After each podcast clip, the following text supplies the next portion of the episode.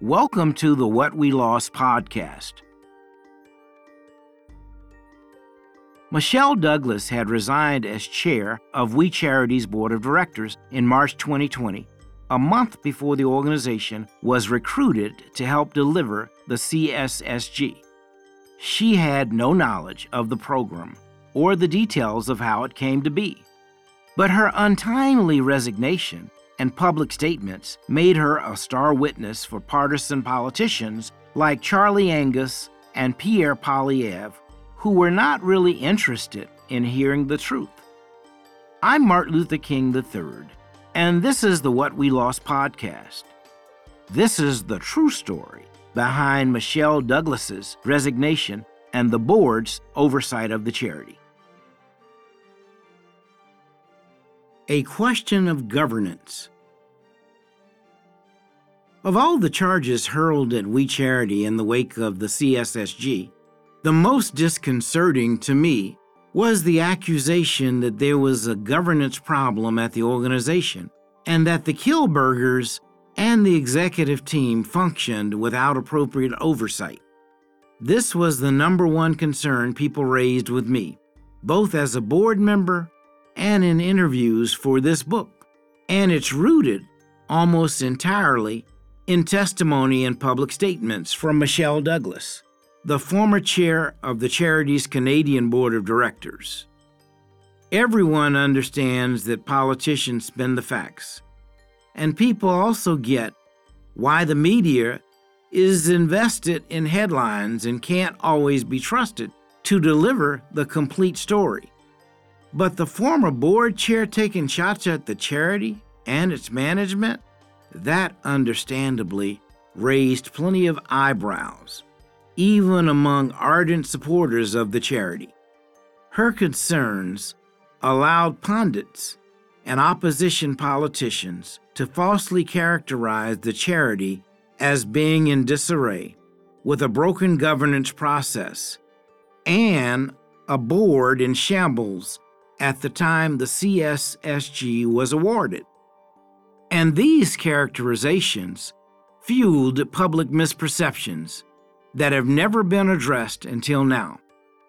I suspect that people at We Charity, the Kielburgers, and Michelle will all be dissatisfied with the version of events I'm about to offer and will feel it is unfair to them or incomplete in some way. But my goal is to take you inside the rooms where it happened and tell you the story to the best of my ability, including what Michelle really said, and perhaps more importantly, what she never said. When she appeared by video conference before the FINA committee on July 28, 2020, Michelle opened the session by offering some introductory remarks about her personal story and her 15 years at We Charity. She mentioned her military service and her decades long career as a public servant, and she noted her laudable history of human rights activism, telling committee members that she viewed volunteerism in service to others as one of the central pillars of her life.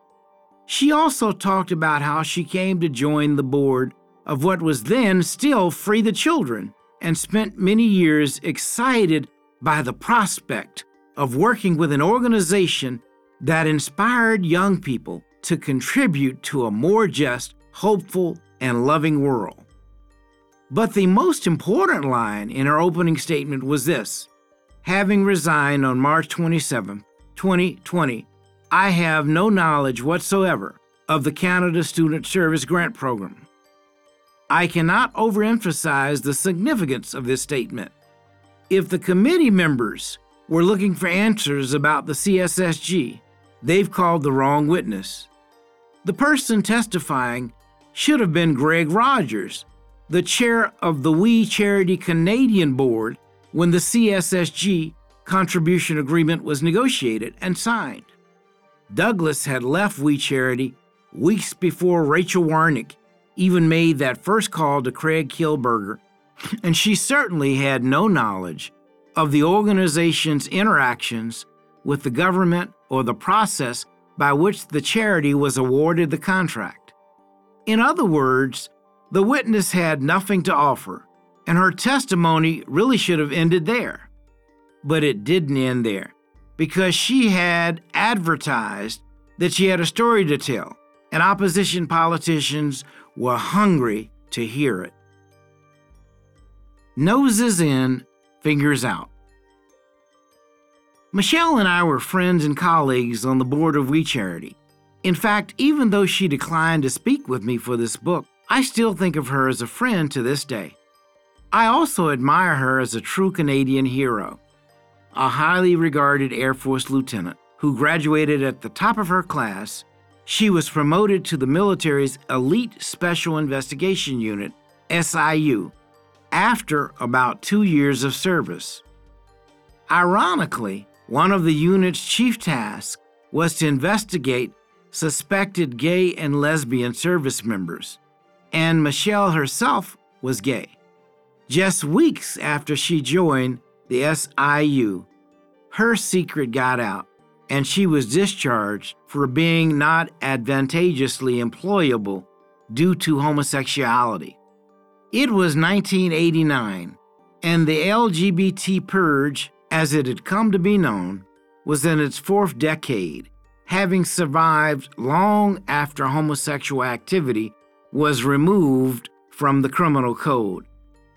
After she was discharged, Michelle attended a lecture by Svend Robinson, an NDP MP and the first openly gay member of parliament. When the talk was over, she introduced herself to him and told him her story. Robinson asked if she would consider being the face of an anti discrimination lawsuit against the military. She agreed. On October 27, 1992, the day the trial was set to begin, the military settled the case out of court at the direction of then Attorney General Kim Campbell. This is not simply for me, Michelle said at the time. It's for people who are still in the Canadian Armed Forces and for those who never had the chance to take this to court. There's no question there are still people being harmed by this policy, and for them it is critically important that we get it changed and now. In time, Michelle went on to become Director of International Relations for the Department of Justice, working closely with former Attorney General Jody Wilson Raybould, and today she is executive director of the LGBT Purge Fund, a nonprofit set up to manage funds recovered through the settlement of a nationwide class action suit against the Canadian government by survivors of the LGBT purge. Just six months before she stepped down from the board of We Charity, Michelle wrote of her admiration for the leadership team and the co founders, and of her great trust in their decision making process, integrity, and transparency. And she frequently praised the performance of the charity's executive director, Dalal Al Waheidi, and her predecessor, Scott Baker. So I believe that despite media narratives to the contrary, she did not think the governance of We Charity was lacking. For almost a decade, she was the person most responsible for governance matters. And if she had seen anything that concerned her, I feel confident she wouldn't have hesitated to say so. She even touted the board's commitment to excellent governance. In an October 2019 letter shared with media outlets, noting that the board is made up of highly engaged experts whose cumulative experience allows them to offer informed and responsible guidance and oversight to the charity, ensuring the highest levels of integrity in its work. As a board member, though with nowhere near Michelle's experience and tenure, I had no concerns about governance.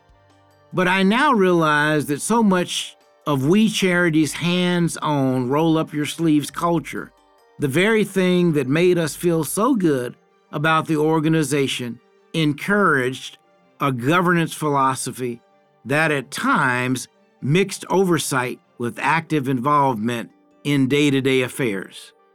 we theoretically observed the governance principle of nose in, fingers out, meaning the board provided oversight, but was not charged with operational duties. But in practice, it was often all hands on deck.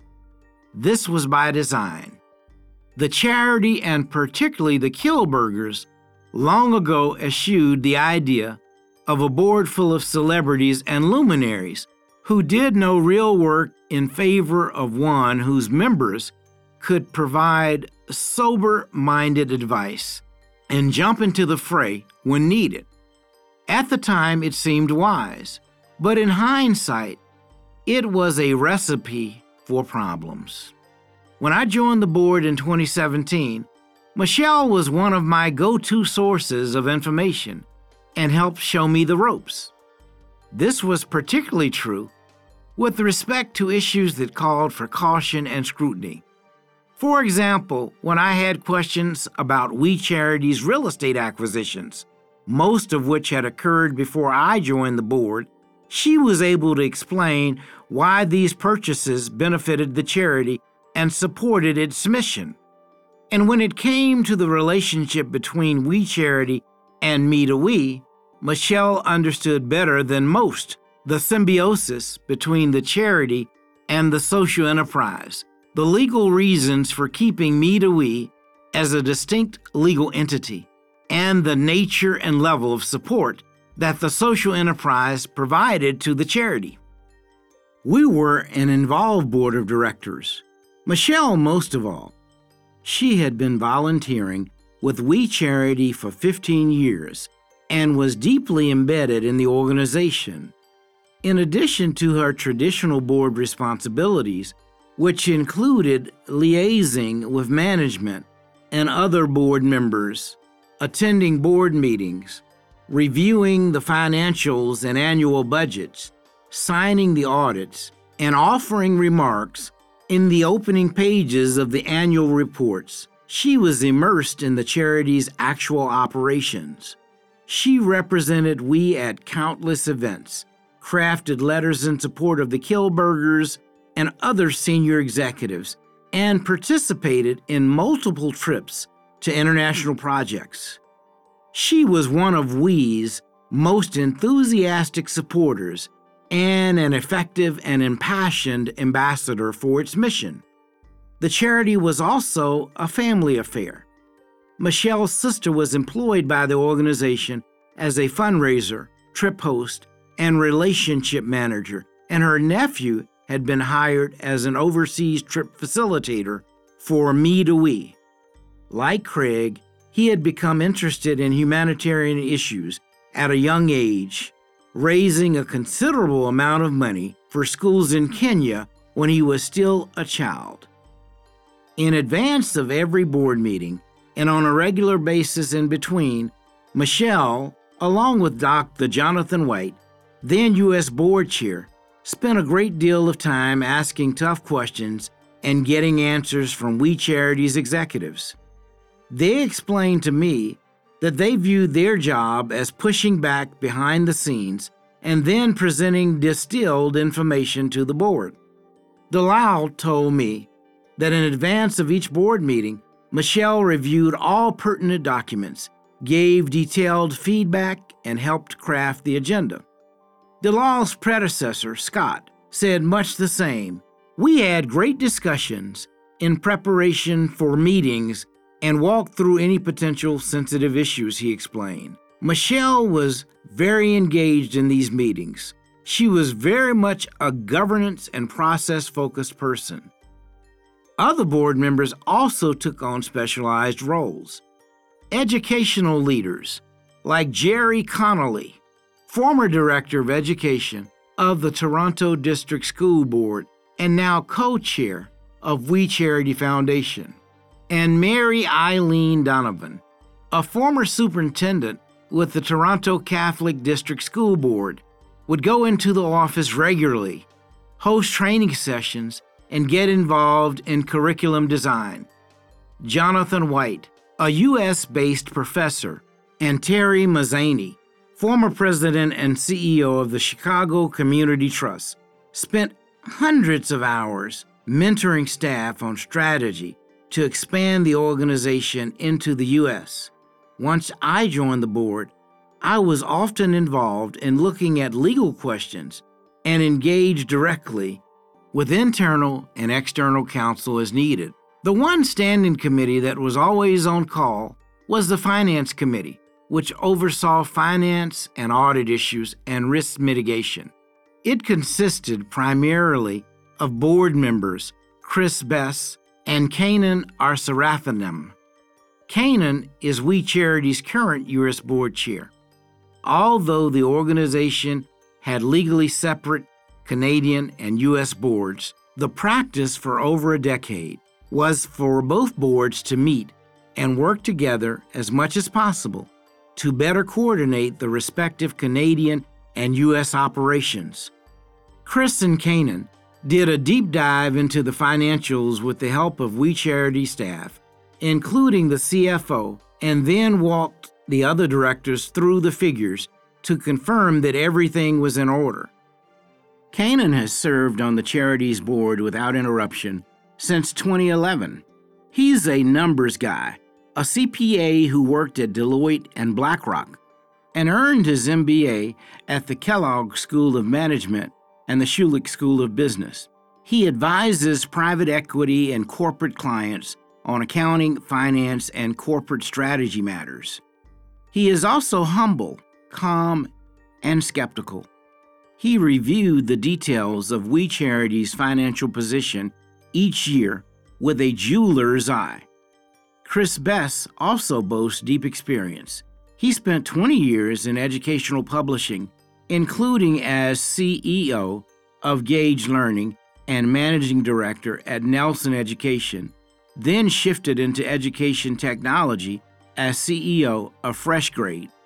He is currently partner and chief commercial officer at Edsby, a student engagement and learning management platform. He also completed the advanced management program at Harvard Business School. In general, there were few limits on what task board members would undertake to help We Charity. They traveled to We Days in various cities to meet young people and donors. Almost every board member visited We Villages projects around the world. And when serious issues relating to personnel arose in Kenya in 2018, a story I'll come back to later, Michelle and fellow board member Eric Morrison, former CEO of the Canadian Press, personally flew to the country to sift through the papers and get to the bottom of things. I think I speak for all board members when I say it was deeply satisfying for us to use our professional training to contribute directly to the charity's operations. These direct contributions seemed more tangible and impactful than simply reviewing reports and attending meetings, although, of course, we did those things as well. With the benefit of hindsight, I now realize that the fulfillment we got from our hands on involvement may have given us the sense that we would and should have say in areas that are traditionally reserved for management. We did not draw sharp lines between governing and managing, and that would soon have significant repercussions. A dramatic departure. As the pandemic loomed, We Charity's management team tried to come to terms with its likely impacts on the organization. Things were changing day by day, and Dalal was responsible for keeping Michelle abreast of developments. Between March 2nd and March 27th, she or the co founders participated in at least 10 meetings or calls with Michelle and other board members. On a call with Michelle and the We Charity executive team on March 16th, Mark and Dalal first raised the need to lay off many people who would no longer have work to do. The layoffs would be in the hundreds, they said. Although every department would likely be affected to some degree, the impact would be heaviest on the We Day and Me to We Trips teams. With this sobering news in hand, Michelle sent an email to the other board members summoning us to an emergency meeting that evening. It said, in part, that the impacts of the pandemic were serious and substantial, and that several difficult and challenging decisions had to be made.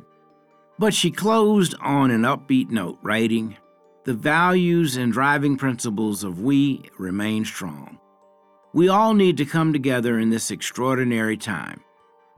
At the board meeting, we discussed the gravity of the global situation.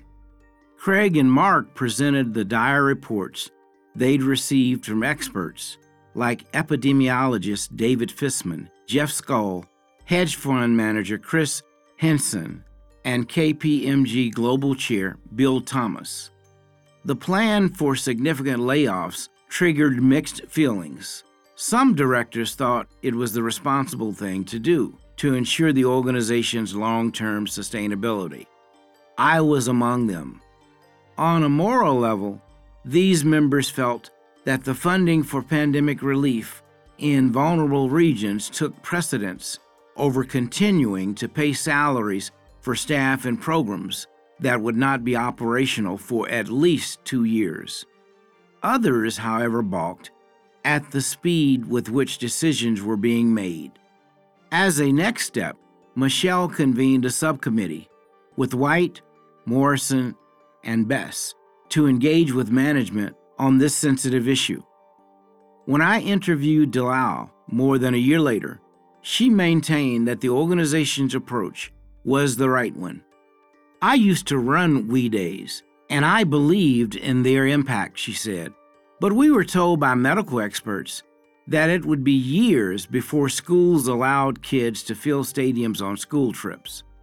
It just did not make sense to keep going as if nothing had changed. The math did not add up, and it was not fiscally responsible in terms of having a large amount of payroll for programs that would not receive future funding and that we would not be able to implement due to COVID restrictions. Kanan, who was deeply immersed in the financial affairs of the charity, felt the same way.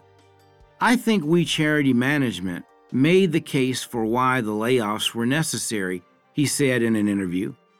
Given what was happening in the world at that stage, they weren't the only organization having to go through some type of layoff or furlough.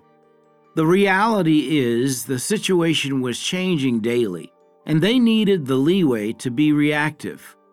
He felt he got what was needed in terms of the financials.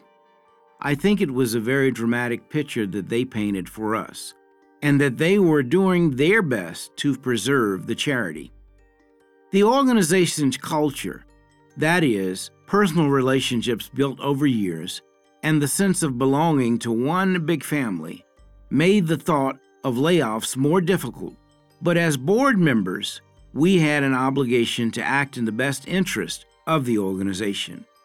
We couldn't simply choose the path that would have been easier for us on a personal level as volunteers who cared deeply about friends and colleagues whose jobs were at stake. We had to think about how best to protect and sustain the organization. Two days after the board meeting on March 18th, Michelle asked management for a list of names of those who had been and were likely to be laid off. She also asked for access to the financial data the management team was relying on to make these choices. No one takes lightly the decision to terminate hundreds of employees, so I understand where she was coming from. But in the opinion of management and the co founders, her requests went beyond the board's governance purview. To my knowledge, they never refused to provide the information altogether. They just wanted to provide briefings in lieu of the actual names of employees and copies of real time financial projections that were changing by the minute. And they provided those briefings to Douglas and other subcommittee members on a near daily basis. This goes back to the things I just said about the tension between governance and management. I believe that an organization of We Charity size needed a board focused on oversight, policy, strategy, compliance, and overall direction. In other words, a governance board. It was the executive director's responsibility to manage the charity, although, of course, she had to be held accountable by the board. As directors, we needed to be satisfied that management's business case for downsizing was sound. And in my view, that was the case given the gravity of COVID. Asking to review names on a layoff list was an example of micromanaging, and governance experts I spoke to said this is not an appropriate board function. Kanan and I have spent much time reflecting on the fast moving events of March 2020 and what could fairly have been expected from management. We are there to provide strategic advice, strategic decision making, he told me, but we're not the operators. I don't think it was the board's position to say, hey, listen, you need to lay off that person or this person and get into the nitty gritty of who the individuals are. That's management's decision. There are some board members who sadly wanted to get into the details. They felt it was their right to get into the weeds. There may have been personal bias and personal stuff coming into play. One such personal factor was that Michelle's sister was among those on the chopping block. Now, I have no idea if anything Michelle said or did was animated by concerns over her sister's job or the jobs of countless other people she knew and cared about.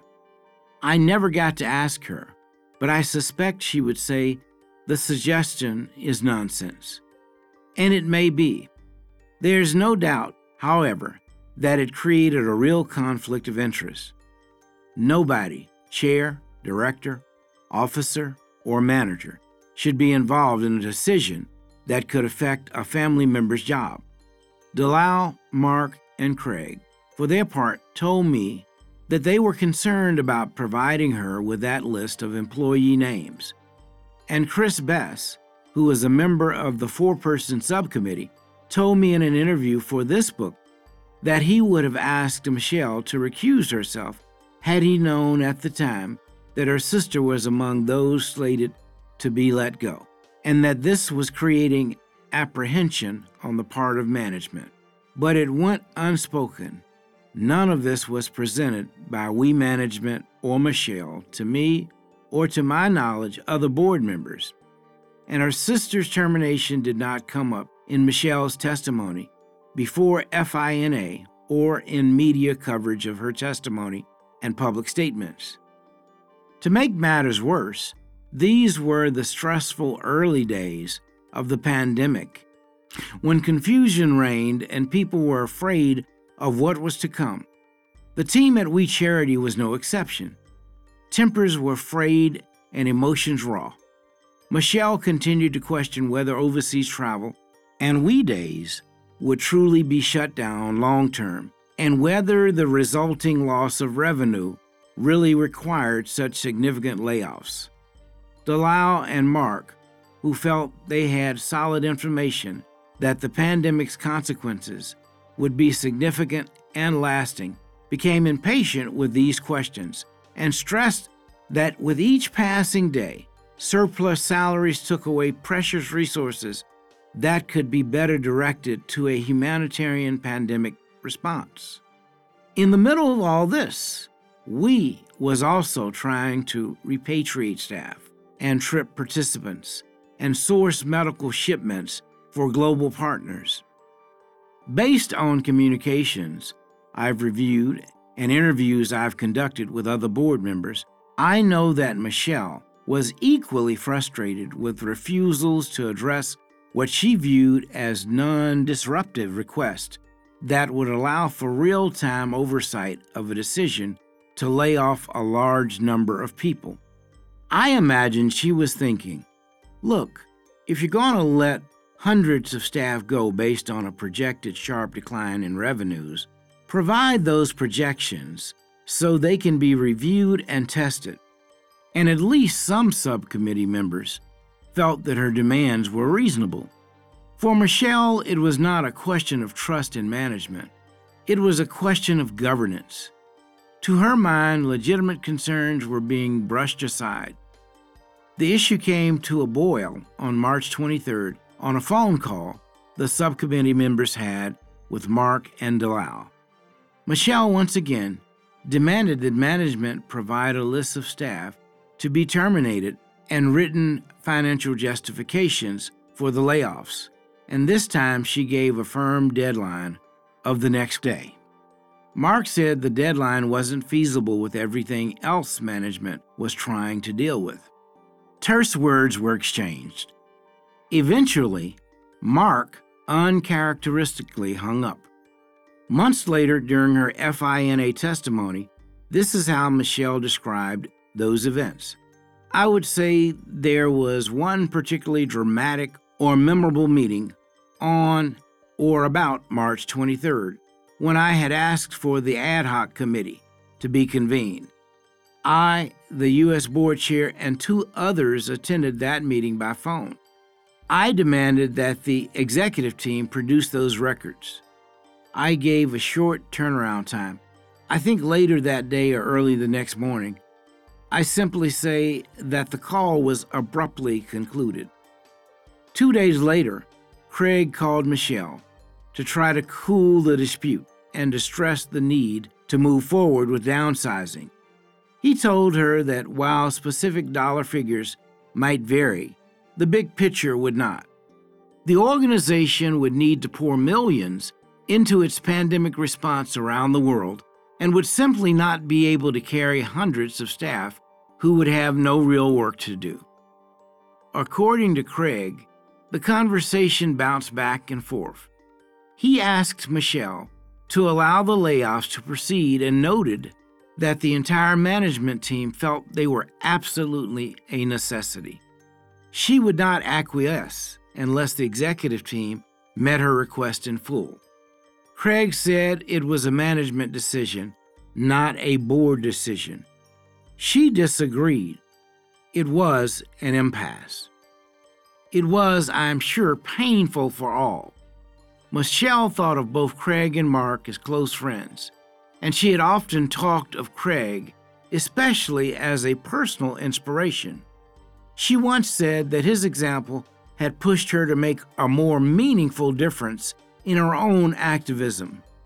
And she described Mark as an incredibly kind and loyal leader. For his part, Craig had been mentored by Michelle and was immensely grateful that she had dedicated so much of her life to the charity he co founded as a teenager. But now that bond was strained.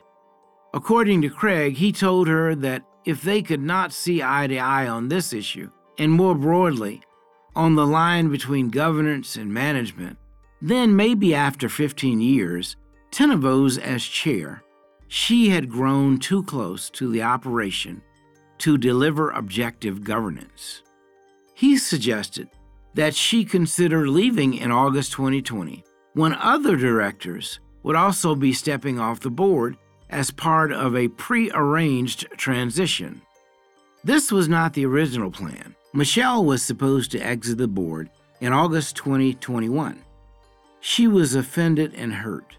As she later told the FINA committee, it was clear that there was a breakdown in trust between the founders and me as the board chair. As I was not going to be able to discharge my oversight duties, I opted to resign immediately. She called an emergency board meeting for the evening of March 27th. Craig phoned me shortly before it started. I don't want you to be surprised, but Michelle is going to resign. It's bad, he said. I asked her to allow the staff layoffs to occur and then to consider transitioning off the board in six months, he explained. But she wants to leave now. I couldn't follow what he was saying and thought the 18 hour days were getting to him. I assumed he was talking about the long term board transition plans, not something imminent. I told him I already knew that there would be a transition and that Michelle would step away. I hadn't been part of the specific discussions and didn't know the details, but the concept was not news to me. No, you don't understand, Craig said. I asked her to step off the board in August with the others, but she's resigning today. She's very upset. She'll tell you in the board meeting. What? I couldn't believe what I was hearing. You need to fix this, Craig. Let me talk to her and the others, I suggested. It's too late, he said. I tried without success to convince her to stay on for a six month transition period, then asked her for at least a three month period, and she said it's a hard no. The idea that Michelle would be leaving on bad terms sounded like a horrible development given her long service to the organization and our personal friendship, plus the We Charity Board and the organization more broadly, always felt like family. Hugs were the norm at every meeting and event. Handshakes would have seemed stiff and formal. Michelle had been part of that family perhaps longer than anyone, and this felt like a sudden divorce that was going to turn acrimonious. But the board meeting was about to start, and there was no time to confer with anyone else, let alone speak to Michelle. I would just have to join the meeting and see how things unfolded. The first part of the video conference was an in camera session closed to members of We Charity Management. This was a common practice for our board when we wanted to discuss significant organizational issues like the unfolding COVID related layoffs. At first, the meeting seemed like any other. I started to think Craig was wrong and had misunderstood something Michelle had said. But then she took a deep breath and announced that she was leaving and had already submitted her resignation letter. She was visibly emotional, but she remained composed and professional as always. She had lost the confidence of the founders, she explained, and Craig had asked her to resign in a few months' time. Because she felt like she could no longer do her job, however, she said she had no choice but to resign immediately. She briefly explained the reasons. She said she had asked for real time information supporting layoff decisions, but had not received the data she believed the board should have. For her, management's resistance to immediately providing what she'd requested was not acceptable. And that was it. She encouraged the board to continue to support the organization and the executive team, then stopped speaking. I scanned the solemn faces on the Microsoft Teams call as people absorbed the news. Some, like me, had clearly had a bit of warning Others appeared shocked. Board members began to pay tribute to Michelle. One by one, we thanked her for her service. One by one, we expressed sadness that she was leaving under unhappy circumstances. I think people were especially careful with their words because many of us did not fully appreciate what had happened behind the scenes.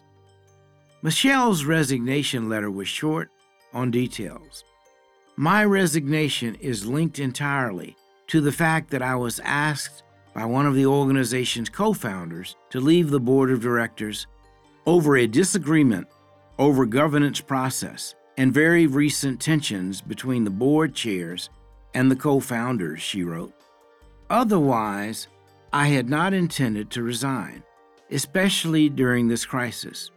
I take the request of Craig Kielburger to mean that the co founders lost confidence in me as the chair of the board of directors of We Charity. I accept this, and I therefore resign. I'm simply unable to stay on for one to three additional months under the circumstances that led to my resignation. Four days later, management provided the remaining directors with additional financial projections and a full list of employee layoffs, the things Michelle had been asking for all along. That day, the members of the Board Finance Committee, Kanan and Chris Besse, as well as the other members of the subcommittee addressing layoffs, White and Morrison, received a full financial update. On April 4th, the board met without management and received updates from the Finance Committee and layoff subcommittee members. Although there remained sadness at the circumstances around Michelle's departure, and some questioned the way management had engaged with her, there was broad agreement that the actions taken by management were consistent with the financial picture and the organization's strategic interest. Other than Michelle, all board members remained in place at the time of this meeting. Like Michelle and the other directors, I had wanted to understand the rationale for the layoffs and make sure they were based on a realistic assessment of the organization's prospects. Sometimes it is the job of a board to apply the brakes, and in my time with the charity, I never saw the directors fail to ask hard questions and push back when needed. In fact, I had personally been involved in situations where the board refused to proceed with initiatives that the co founders and management team strongly supported. Having said that, I also think thorny issues arise when directors, particularly one with a conflict of interest, want to get involved in the details of employee terminations, at least where such decisions relate to non executive positions the board is not responsible for appointing. Even now, with much water under the bridge, I cannot tell you why Michelle didn't come to the board as a whole, explain the impasse, and ask for some collective decision on what information was needed for management. We could have debated our role, and I may well have agreed with her in the end.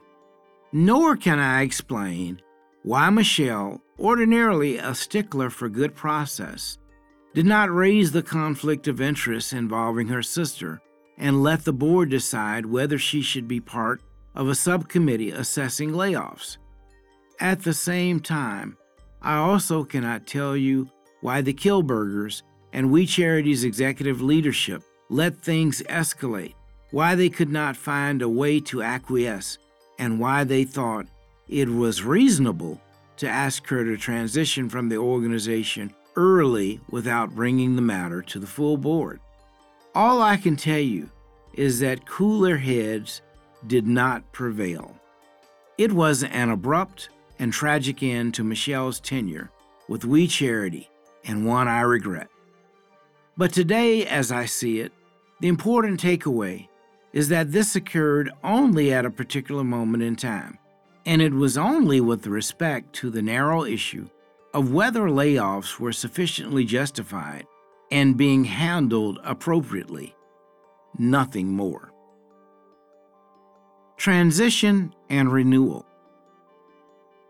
Michelle did not quietly move on to bigger and better things. On June 28th, three months after she resigned, she responded on Twitter to someone who was defending We Charity's governing structure. This person had stated incorrectly that Michelle was the current Canadian board chair. She tweeted back Michelle Douglas resigned from the board of directors of We Charity on March 27, 2020. I am no longer associated with We. Then, without providing any context, she added Almost all of the board of directors of We Charity in Canada and the U.S resigned or were replaced in March 2020. To most people, this might have seemed an innocent effort to set the record straight, but it twisted things. The insinuation was clear. Michelle was suggesting that there had been some sort of house cleaning at We Charity. As a board member who had not resigned or been replaced, I found this statement puzzling and more than a little insulting. It seemed to erase the continuing board members, a trio of highly capable professionals.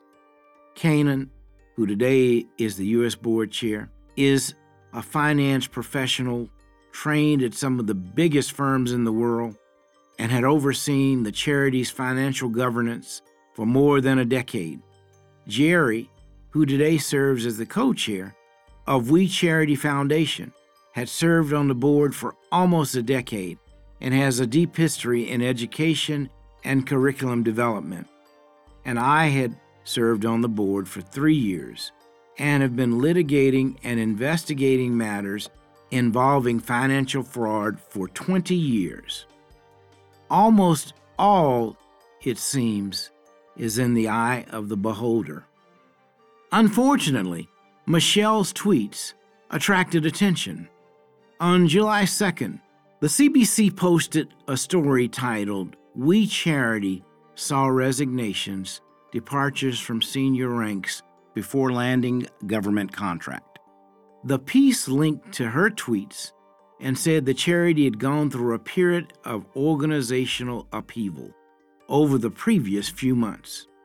The chairs of both the Canadian and U.S. boards of directors for the We Charity resigned in the spring, the article reported. The vast majority of the other board members in the two countries have been replaced as well.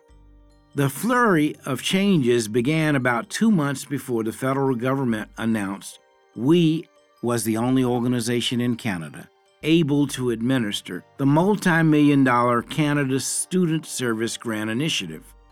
The reasons for the resignations in WE's upper ranks remain unclear. But there was nothing unclear about it. It is true that eight members of the board transitioned off in April 2020. What Michelle's tweets and the CBC piece both failed to note, however, was that this changing of the guard was part of a renewal process that had started a year earlier and was timed to meet the changing needs of the organization as it approached its 25th anniversary. Through this process, sitting board members exited to create space for other highly capable, independent professionals who would bring new energy and fresh ideas. On April 4th, the board voted to appoint new members so that those scheduled to transition could depart. It hmm. simply happened earlier than planned. But to be clear, all the existing board members remained in place and voted on the transition, and there were no other protest departures. And for this book, I spoke to several other board members who transitioned off in the weeks and months after Michelle's departure. None felt they were forced out. Mary Eileen Donovan, who served on the previous boards for nearly 13 years, said her transition was seamless. My term was basically up around the time we had our annual retreat meeting, and so I had already said that this is my last term. Chris Besse similarly confirmed that he had discussed making way for renewal for some time and had no negative feelings about transitioning off the board. In fact, he quickly reappeared at a subsequent board meeting to provide the new directors with an overview of the historical decision making process around We Charities real estate acquisitions. And Terry Mazany told me that he felt no pressure and had no concerns about transitioning off the board. The restructuring of the board was done for strategic reasons in the best interest of We Charity so that the organization was well positioned for growth. It made all the sense in the world, he said, and I wished I could stay, but I realized I was not the right person as the organization grew and evolved. These are not the words or actions of people who felt they were ousted or had been silenced from expressing concerns. The new chairs of the Canadian and U.S. boards jointly wrote an open letter explaining that the shakeup of the board was necessary to address renewal, sharpen the focus on future priorities, and address issues such as diversity, inclusion, and range of competencies all while continuing to provide strong oversight and guidance to the organization. Unfortunately, this letter received very little media attention, and deriders like Kate Bayan shot first and skipped questions altogether. Did We Charity inform the government that its board had resigned or was replaced just weeks before she wondered aloud in a conversation with Jesse Brown at Canadaland, and that there was a gap in governance and oversight at the charity? Oh, and by the way, it has no board. This, of course, was not true. The organization always operated with a complete board that was composed of highly skilled people. Kanan later reflected on how all this became a confusing political football amid the CSSG controversy. Sadly, because all of the timing was sort of intermingled, an outsider looking in would think that somehow all of these things are related, when in reality, the board restructuring was a conversation they had been having with us well before COVID and well before the CSSG. One important advantage of the board transition was that it allowed us to prioritize greater diversity. A diverse board is more effective at oversight because diversity fosters independence, critical thinking, varied perspectives, and different opinions. Before April 2020, We Charities Canadian and U.S. boards had seven men and five women, with no women of color and only two men of color Kanan and me. After the transition, the board consisted of five women and four men, half of whom were people of color. And the new U.S. board chair was a prominent black female educator, Dr. Jacqueline Sanderlin. So the process of renewal brought a marked improvement in diversity, something those of us on the newly constituted board were very proud of. Of course, none of this stopped politicians and journalists from advancing the narrative that the board of directors was in disarray. In fact, this was a seed that had already been planted by Michelle prior to her July 28th appearance at FINA. On the eve of her testimony, the Globe and Mail ran a front page story that featured comments from Michelle about her departure. Former We Charity Chair says she resigned over concerning developments at the organization. Read the headline. She was quoted as saying, My resignation as the chair of the board of directors of We Charity was a result of concerning developments. I did not resign in the ordinary course of matters. Those two sentences were her only quotes in the thousand word article but it was enough to set the tone for her testimony and everything that followed. Taking center stage.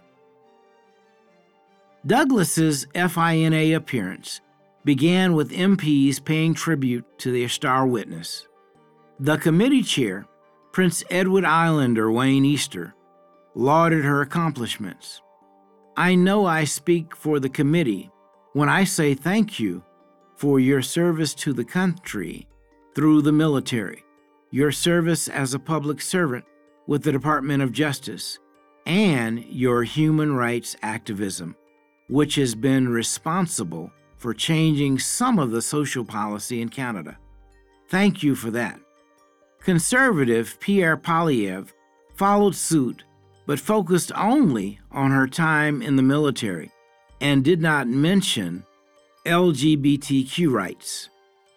In his opening question, Charlie Angus said that he was very concerned about what was happening with the board and implied that the organization was lacking in governance and oversight.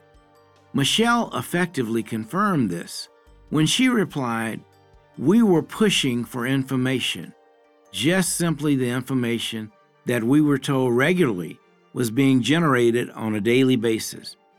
That information was never provided, although we asked.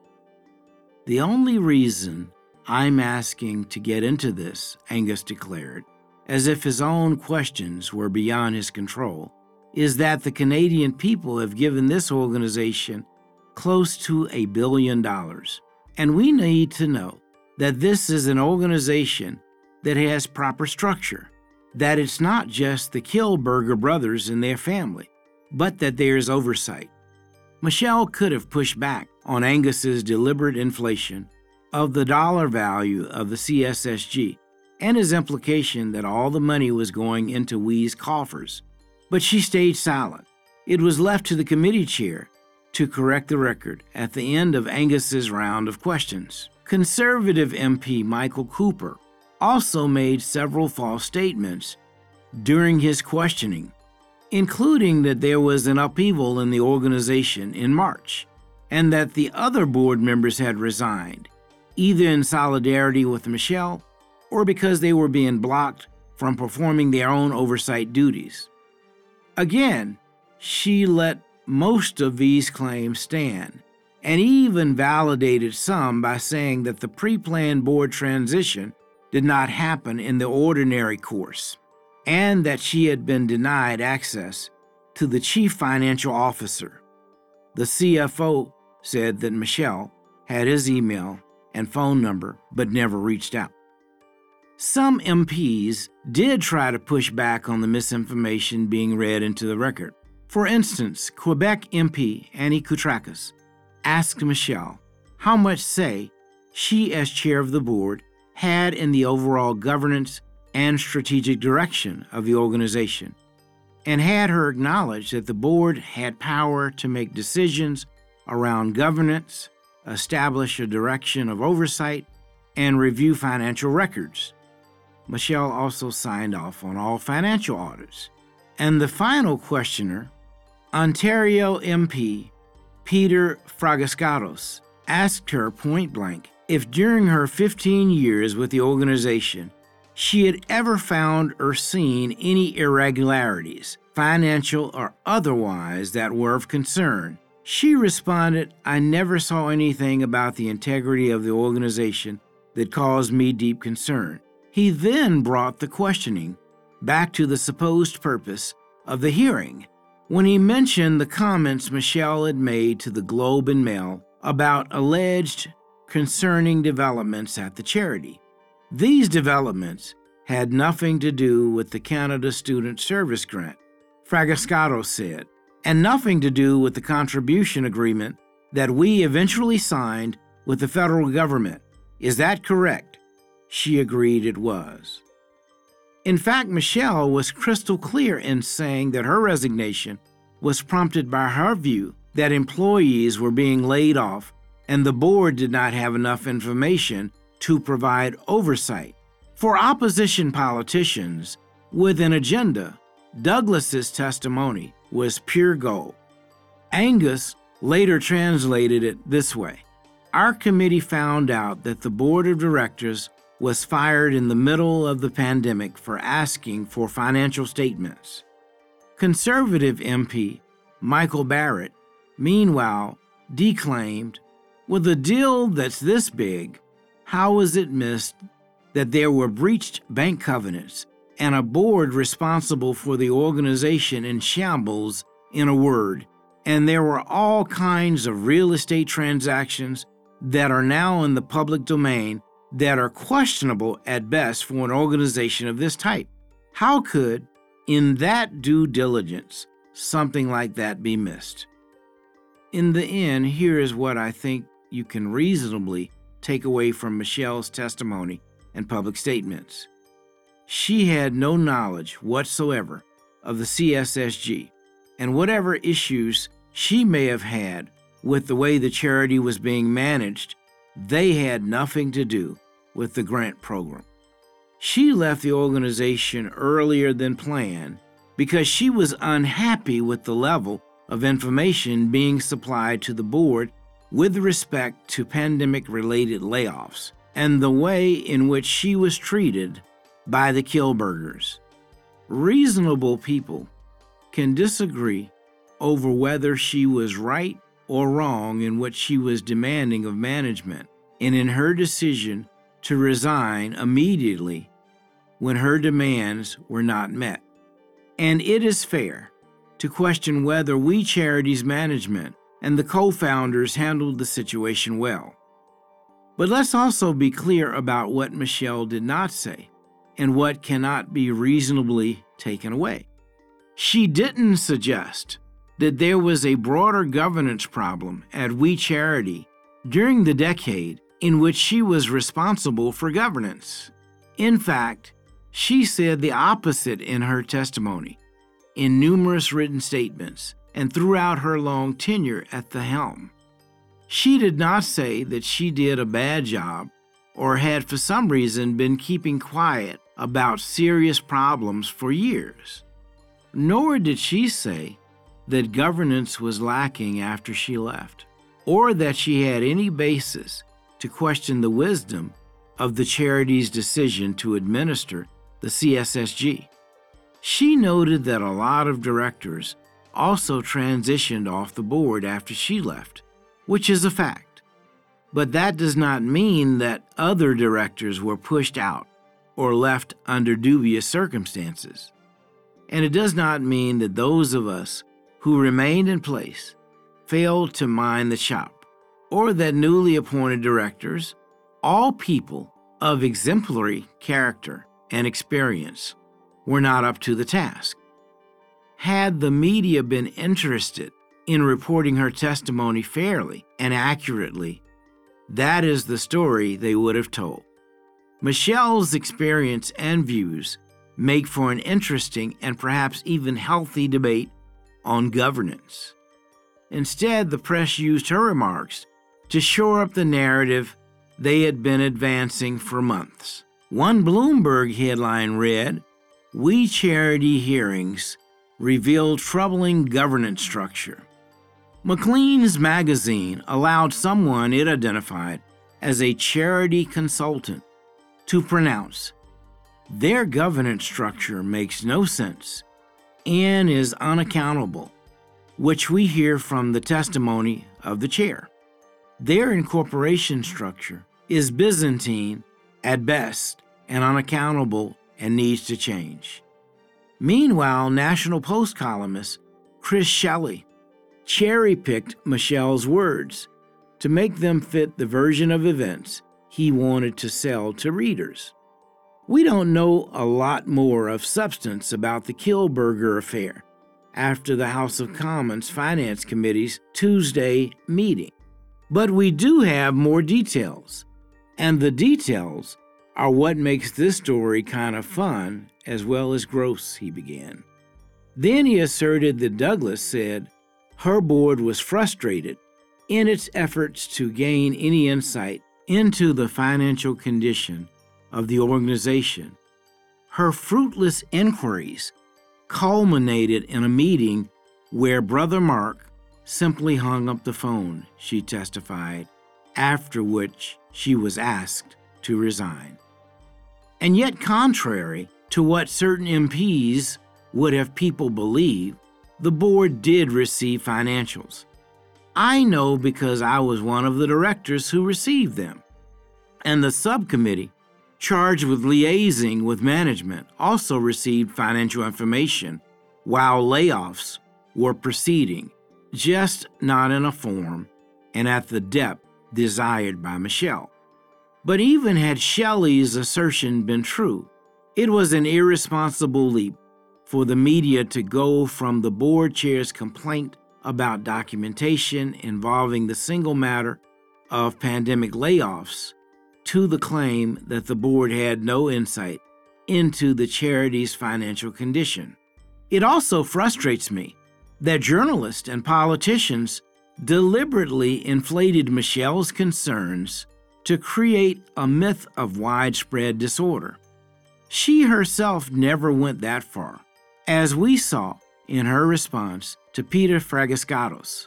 She also told another MP that the layoffs were not triggered by financial distress, poking a hole in the popular theory that WE Charity needed a government bailout. These comments should have been the end of the partisan attacks. The supposed whistleblower, she said, had no concerns about the integrity of the organization or its finances. But in these parliamentary hearings, it was not the answers that mattered, only the questions. MPs wanted to get themselves on the evening news, so they offered up the most sensationalist statements from sound bites. This served no one's interest, least of all that of the Canadian public. At the same time, the voices of other board members were silenced. People have often asked me why other directors didn't speak up on behalf of the charity. In fact, they did, but the media didn't allow them to be heard. Multiple board members released statements to the press, including the open letter from the two new chairs that I mentioned earlier. Board members also submitted letters to the editors of the Globe and Mail, the National Post, the Ottawa Citizen, the Montreal Gazette, and the Vancouver Sun. All were rejected. It seemed the media narrative had been decided and no one was interested in hearing from dissenting voices. It's also worth noting that the charity's directors, including me, were not simply focused on defending the charity during the scandal. We were also busy discharging our governance obligations by asking hard questions of WE management in response to every allegation that surfaced. We had a duty to carefully assess whether there was merit to the headlines and political attacks. If the charity had done something wrong, we had no intention of just standing idly by. I certainly would have demanded action or resigned. But aside from the commentary I offer in this book about what could have been done better, I never learned anything that caused me to question the good faith and integrity of the charity's co founders or leadership team. Since the day Michelle testified in July 2020, I have heard from dozens of people that her commentary was what stuck with them most. But many of those people did not see or read her testimony in full. Their understanding of what she said is based entirely on TV sound bites and social media posts by politicians. That coverage caused many to doubt the charity and convinced some corporate sponsors to withdraw their support.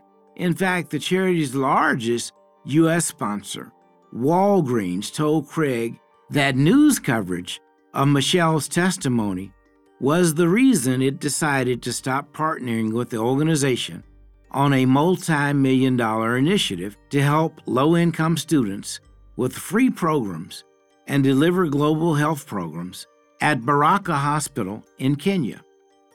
With Michelle's testimony complete, it was Mark and Craig's turn in the hot seat just eight minutes later. Post media columnist Licia Corbella later summed up her impact.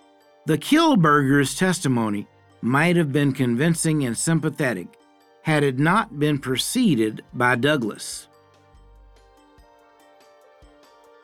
Thank you for listening.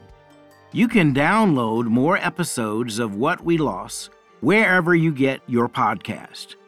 To learn more about Tafik Rangwala's national bestseller, or to buy the book, visit whatwelost.com and discover the real story behind the CSSG controversy.